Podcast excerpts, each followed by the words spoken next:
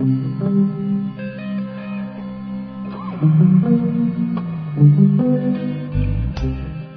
strangers, and welcome to the August 19th edition of the Strange Horizons Poetry Podcast. I'm your host, Ciro Faienza, and this week we're presenting Joanne Merriam and Roger Dutcher's Heatwave. Joanne Merriam is the publisher at Upper Rubber Boot Books. She is a new American living in Nashville, having immigrated from Nova Scotia. She most recently edited Broad Knowledge, 35 Women Up to No Good, and her own poetry has appeared in dozens of places, including Asimov's The Fiddlehead, Grain, and previously in Strange Horizons. Roger Dutcher lives in Wisconsin, where he enjoys jazz, wine, and poetry. He has had poetry published in numerous publications, including Asimov's and Modern Haiku. He is the co-founder and co-editor of the Magazine of Speculative Poetry. Content advisories for this poem include Animal Cruelty and Death and Death and Dying.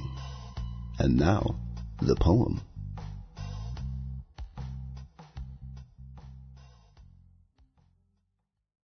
Heat Wave by Joanne Merriam and Roger Dutcher. In the normal course of abnormal events, we can't stop helping each other. The last of the water gone to the neighbor's daughter.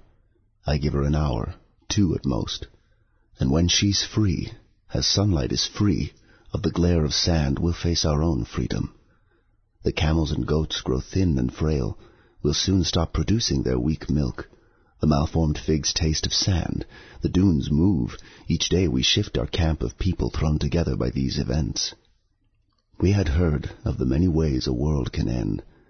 The sky remains its painful blue. The cold stars seem bitter. Are we to eat sand? Drink the wind?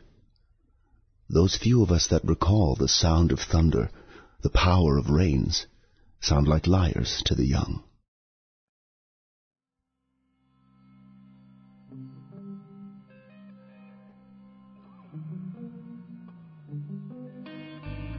And this has been the August 19th edition of the Strange Horizons Poetry Podcast. We hope you like what you heard. You can leave us a comment on the podcast page, and while you're there, check out the rest of this week's issue. We have new fiction by S.R. Mandel, as well as the first of this week's reviews. And as a reminder, Strange Horizons is an all-volunteer organization. We depend on the support of our listeners. So when you have a moment, check out the donate link at the top of the page.